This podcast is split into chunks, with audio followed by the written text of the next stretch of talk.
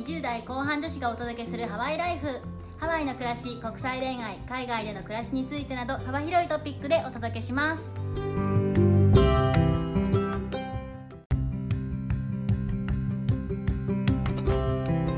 こんにちは。ヨネピーとメッティです。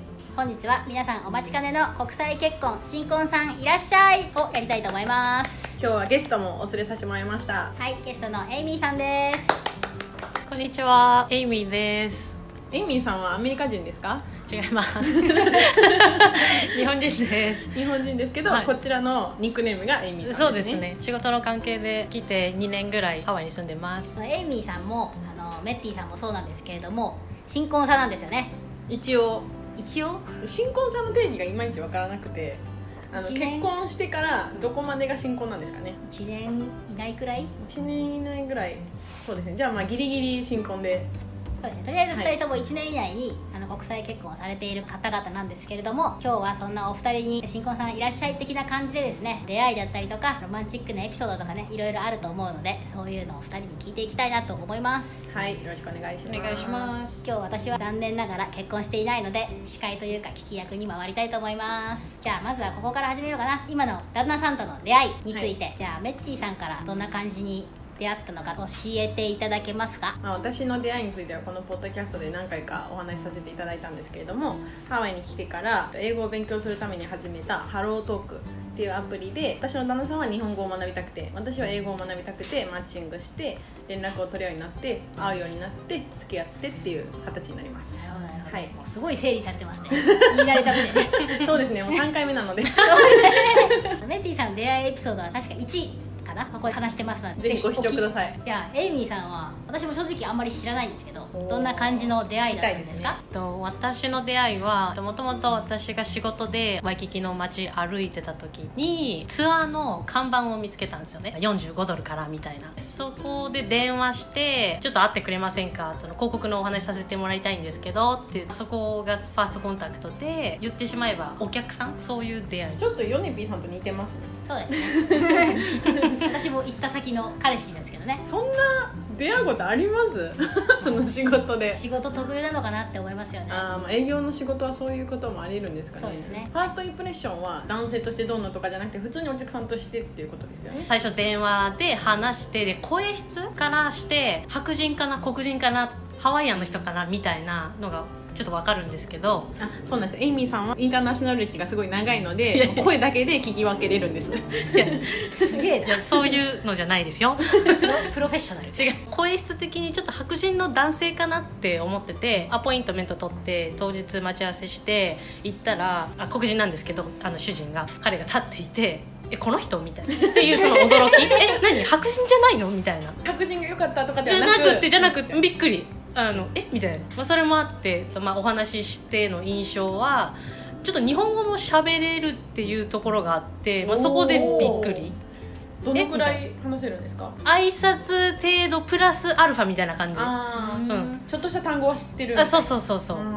あ発音もちょっと綺麗で見るからに、まあ、清潔感とかあって、あ絶対この人彼女もしくは結婚してるかなって思わせるくらいの初見てたんですか？うん、なんか、なんかすごい、絶対この人はなんか、プレイボーイみたいな人じゃないだろうな、みたいなのが最初の印象。誠実そうだったんですね、うん。まあ、じゃあいい印象で出会ったってことですよね。いい印象、そうだね。まあその時はまだ自分は、あの、まあお客さんとして見てるんで、それ以上のことは別に考えてないんですけど、時間空けて2回目、あの、街でばったり会ったんですよね。私が仕事中で歩いてる時に。その時に、振り返って私を気づいたんですけど、不安みたいな。どういうことだ？なんかこう振り返った時のあのなんか清潔感笑顔とちょっとドキッとした部分があって。潜在の CM みたいな。何そのあそうそうそう。ロマンチックな出会い。そう。漫画みたいですねなんか。落としたハンカチ一緒に拾うぐらいの振り返りざまの笑顔でちょっとええみたいな。またちょっと時間が空いて電話がかかってきまして彼からで、まあ、仕事の話があるっていうことでちょっと会いたいんだけどって言われて夜会うことになっててその日一日中ちょっと告白っていうかちょっとデート誘おうかなみたいな。なかなかアグレッシブですね。いやなんだろうもう待ってらんない。なんだろう。そうなんかいやすごいいい人だったからこう直感ですごいいい人だなって思ってこれ言ったがいいよなってってちょっと迷ってたんですけど会う時間が来てビジネスカジュアルだけちょっときれいめみたいな感じで行ってそしたら向こうもおしゃれな感じでえこれなんかいけるって思っちゃって。まだまだ一応仕事なんですよね。ちょっと仕事なんだけど2回ぐらい会ったことがあってその仕事のあのお話で、はい。その時はなんかちょっとジャージっぽい運動着みたいな感じで来てたから3回目？夜ちょっと会って話したいことがあるって言われた時行った時はめっちゃ綺麗な格好してきてて向こうが。ほら。え何？向こうも意識してんじゃね？みたいな ちょっと思って。デートみたいだった。夜に会ってる時点で結構デートですよまあ確かに。いや今それはあのなんだろう向こうもあの仕事が終わってからっていうのがあって夜で会うしかなかったっていうのはあるんですけどね。うん、で会って話すことになって本当はカフェに行く予定だったんですけどその隣のタイレストランに行く感じになって「え何？飯食うの?」みたいな。登壇ってカフェとかはあるけどそのご飯食べるみたいなのはそうそうないからあ飯食うんやと思って。めっちゃ話す時間あるやんと思って。で一通り仕事の話終わってあじゃあご飯食べようかみたいになって向こうからエイミーのデーティングどういう恋愛？で彼氏いるの？とか向こうからなんかそういう話を振ってきたから、ますますね。これいけるって。ちょっと。仕事ですよねいや一応。じゃじゃそうそう序盤は仕事の話でで一通り終わった後に向こうがね個人的なそのプライベートの話を聞いてきたからこれいけるんじゃねって。いけるってますます思いす。ぎうん、そう思いすぎなんやけど。あの世の装飾女性の皆さん聞いてますか？だんだんお互いのそういうプライベートの事情を聞いて向こうもフリーってことをそこで分かってあもうこれ勇気を出して誘ってみようと思ってデートに。めっちゃ緊張してちょっとあの聞きたいことがあるんですけどえっとえっとみたいな感じでかそうかわいい。やろ？自分で言っちゃう。そういう感じでもしよかったらあの、まあ、ご飯行きませんか？みたいな言ってもちろんみたいな感じでそこからデーティング始めてって感じで。仕事だったけどももう結構ファーストインプレッションで、いい人だなっていう印象はあって、うんそこから結構トントン拍子でうん。付き合うところまで行ったっていう感じなんですね、うんはなるほどいいですね。いいいですね。メッティさんもエイミーさんもそうだと思うんですけど、まあ、過去いろんな男性と出会ってきた中で今の旦那さんになってる人が一番特別だったから結婚につながってると思うんですけどそれはどういうところにあったのかっていうのはどこだと思いますか？えーっと特別だと思ったところっていうことですよね、なんで旦那さんと結婚したのかみたいな根本的なところですよね。そうそうそう。私の場合はその最初からときめきがあってとかではないんですけど、まあ、一番良かったのは居心地が良かったこと、うん。あとすごい気を使わなくてよかったしもうなんか直感であこの人と一緒にいたいなみたいなそういう延長ですよね、まあ、言い方悪いかもしれないんですけど今まで出会った人とか出会ってきた方には感じなかった何かがあったのかもしれないです。エイミーさんは結構最初からスペシャルだったような 見え方だったと思いますけど、うん。付き合っていく中でうん。よりどういうところがいいなって思われたんですか、不安にさせなかった。ちゃんと連絡も毎日来てたしデートも結構ほぼ毎日デートな感じやったんだけどへどこ行くっていうのもすごい計画立ててたし絶対私のことを第一に考えてくれてるなっていうのがもうはっきり分かったっていうのが違いかな。一緒にいて安心できる人だったん安心そう包容力。そう男としてであと多分この人は私がまあ生活してて困ってることとか不安とかを解消させる助けてくれる私が求めてるものをすごい提供してくれたみたいな感じのところがスペシャルかな。ー居心地が良かったっていうのと不安にさせなかったと。その人に対して安心感が持てたっていうところは結婚した理由にすごいつながってる感じですよねきっと。そうですね、まあ、結婚したらその先ずっと一緒にいないといけないですからね、やっぱ居心地悪いのも不安にさせるのもどっちも辛いですよね。そうですね。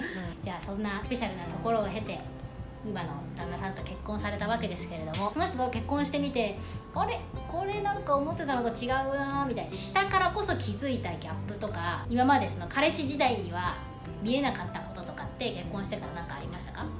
私は実はなかったんですよね。結婚する前に一緒に住み始めてしまっていたので、うん。住んでからも正直あんまりギャップがなくてこういう感じだったんだこの人っていうところがあんまりなくて結構いろんな価値観が一致してたんで特になんか違和感もなくそのまま結婚して、まあ、結婚してもそれ以上はね名前が変わったりしますけど生活は何も変わらないじゃないですか。強いて言うならその旦那さんがフランス人っていうこともあってか知らないんですけどこういろんなことに付け加えてなんていうんですか議論したがる。それは勝手にフランス人だからって思うようにして納得させておりますね自分で、まあ、そのギャップというかそういうあそうなんだっていう感じ国民性的な、勝手にそう思ってます、まあ、その全員が全員そうとは思わないんですけど、まあ彼はそうなんだって 思ってます。それはギャップというか、まあ新しく気づいたところみたいなはい。感じなのかなエイミーさんはどうだったんですか？2つあって1つは結婚して一緒住んでもう私が基本は料理とかするようにしていてやっぱ日本人なら分かると思うんですけどだしとか使うじゃないですか。あ大好きです。うんはい。ねだし基本でしょ？はい。基本ですだよ。そう。で卵焼き作った時、まあ、砂糖と醤油となんかめんつゆとか白だしとか入れて作るんですけどそのねだし巻き卵をね彼はケチャップめっちゃぶっかけて食ってて。ちょっとやばいかもしれないですそれ私。どうどうなるか分かんない。完全にオムレツ扱いしてるじゃん。そう。でなんか白飯が最後残ってしまった時とかハニーマスタードをめっちゃ上にかけてでもふりかけみたいな感じで笑っちゃった食べるんです。やばいです。だしってわかる？っていう。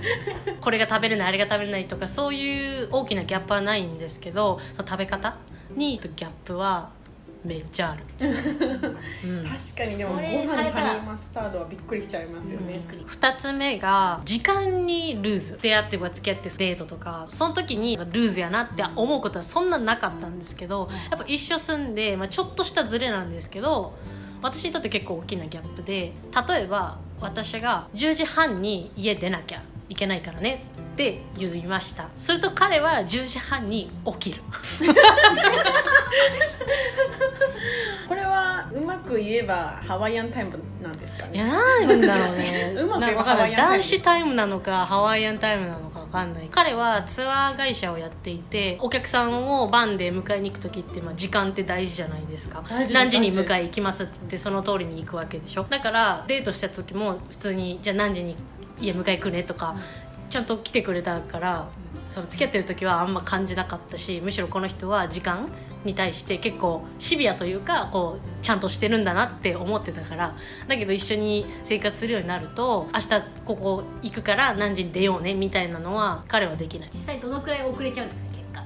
15分から30分。でも意外とうんまあ全て料理は早い方は早いんですそうそうだけどあの私がその結構10分前とかそういう感じが好きやから。まあ、5分前行動日本人ね、あそうそうそうそう。やっぱそれはもう小さい頃から染みついてますもんね。培われたものやからそれはちょっと私は厳しいからそれがギャップかな。向こうがちょっとルーズ。逆にじゃあ仕事がある時はわりかしその時間通りに動いてるうん動いてる。やろうと思えばきっとできるできるんですよねじゃあ。そうそうそう。だから いつもお客さんはお金払うからちゃんと時間守るわけっていう 攻め方。マジ最悪。指さしてますね。私はその守る価値がないわけみたいなちょっと面倒くさい言い方しちゃう。エイミーさんが今言ってた時間のこと大変じゃないですか。うんうん。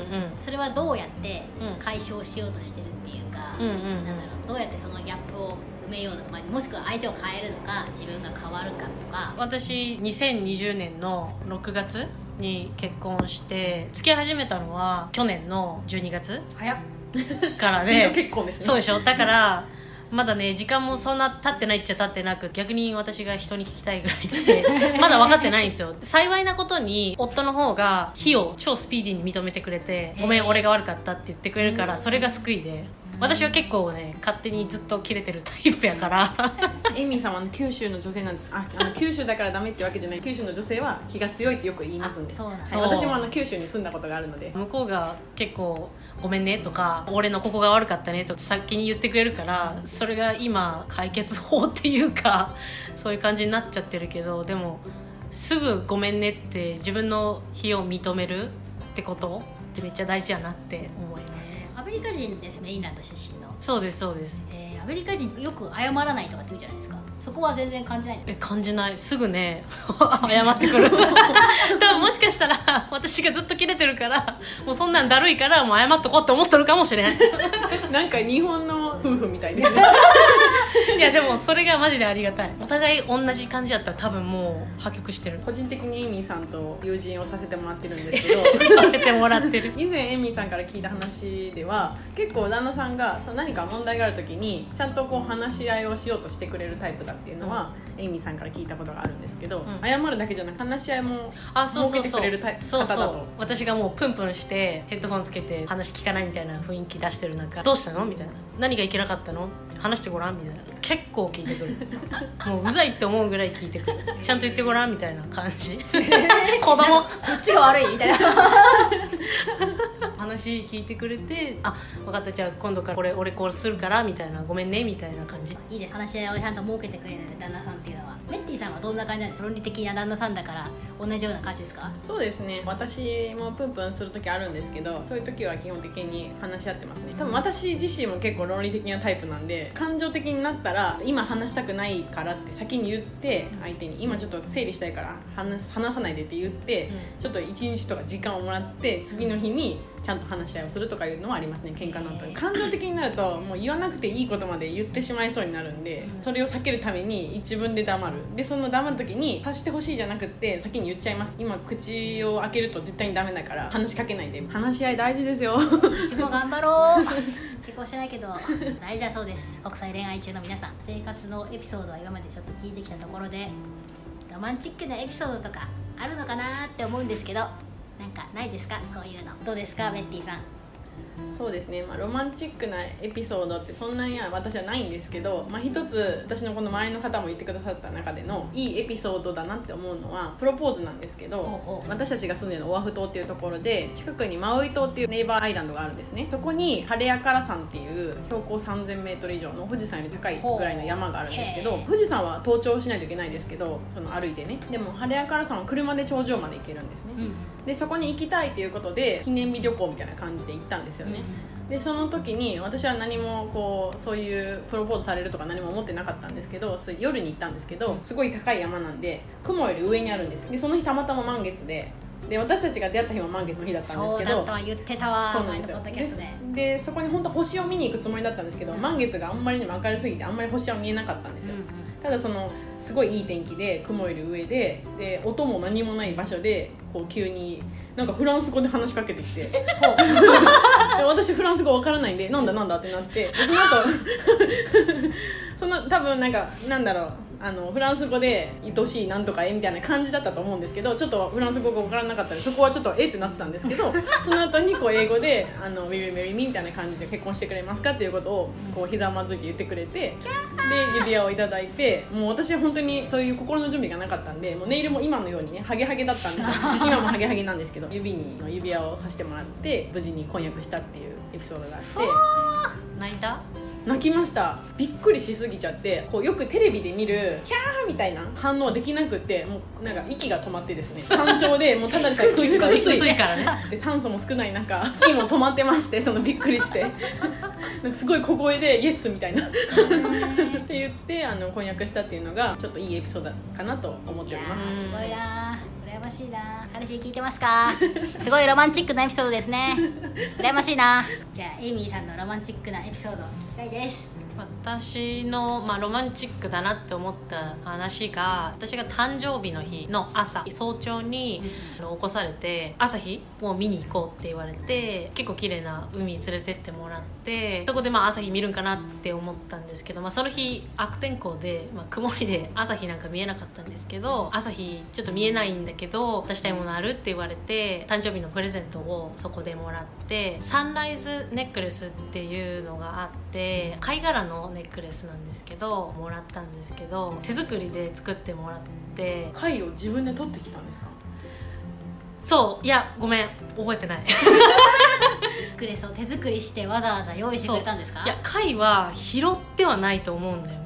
多分買いに行って貝殻の上に3つなんか真珠みたいなピンク青白のパールがついててにシルバーのチェーンなんですけどパールも色別でなんか意味があるみたいで友情情熱なんちゃらみたいな。もう細かくはごめんなさい覚えてないんですけど ごめん大事なとこごめんなさいね覚えてないんですけどそれもあの、まあ、ピンクだけがどこ探してもないっていうことで結構探し回ってお店見つけて探してくれてしかも手作りで作ってくれたんですけど思いの詰まったプレゼントをもらった。そのまあシチュエーションとその思い、まあ、すごいロマンチックやなって思いましたそうそういないですね、うん。手作りで。そんな手作りもそうだけどそこまで企画してくれるのがすごくないですか、うん。なんか旦那さん企画力すごいですよね。うん。なんかね、うん。やっぱツアー会社の社長さんやってるだけありますよね。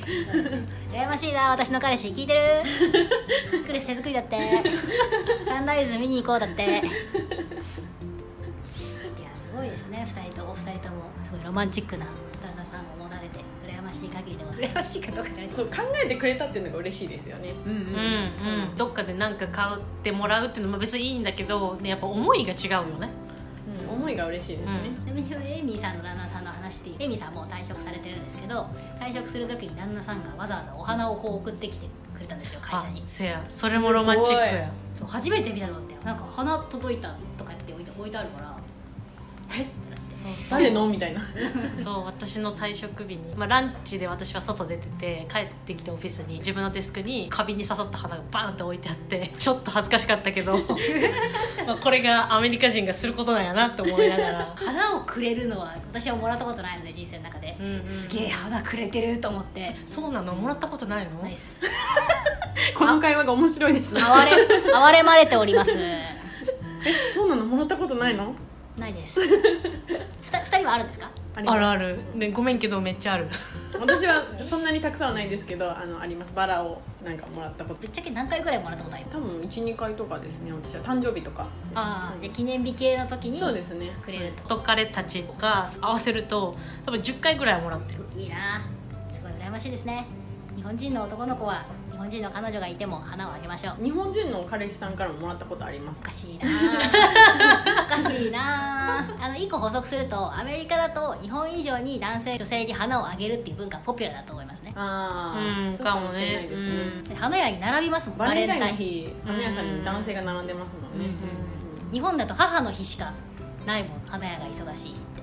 お花は結構嬉しいですよね、お花欲しいな枯れちゃうのが悲しいんで、うん。私は次からドライフラワーが欲しいですね。思いがこもったお花をもらうとそれが枯れちゃうの悲しいです悲しいですね、うん。最終捨てないといけないのが。なるほど。皆さんロマンチックなエピソードありがとうございます。国際結婚新婚さんいらっしゃいをやってきたんですけれどもこういうタイプのポッドキャストが気に入ったらシリーズ化していこうと思うので一応メールアドレスはオープンになってますのでよかったらフィードバックを送ってください。エイミーさん今日はありがとうございました。ありがとうございました。エイミーさん英語堪能なので。あそうですね。いつかなんかエイミーさんの英語レッスンクラスでもやりたいですね。そうですね。はずい。私たちの英語は散々なので上手な人にやってもらう方がね。なんか一言あの英語でメッセージを。いややめてくださいそういうふり。そんな回で来たわけじゃないんで今日は。じゃあちょっと英語の会にお呼びするということで。はいそうですね。じゃあエイミーさんはまた英語の会に来ていただくとして今日はこれでお別れにしたいと思います、はいご視聴ありがとうございました。ではマハロー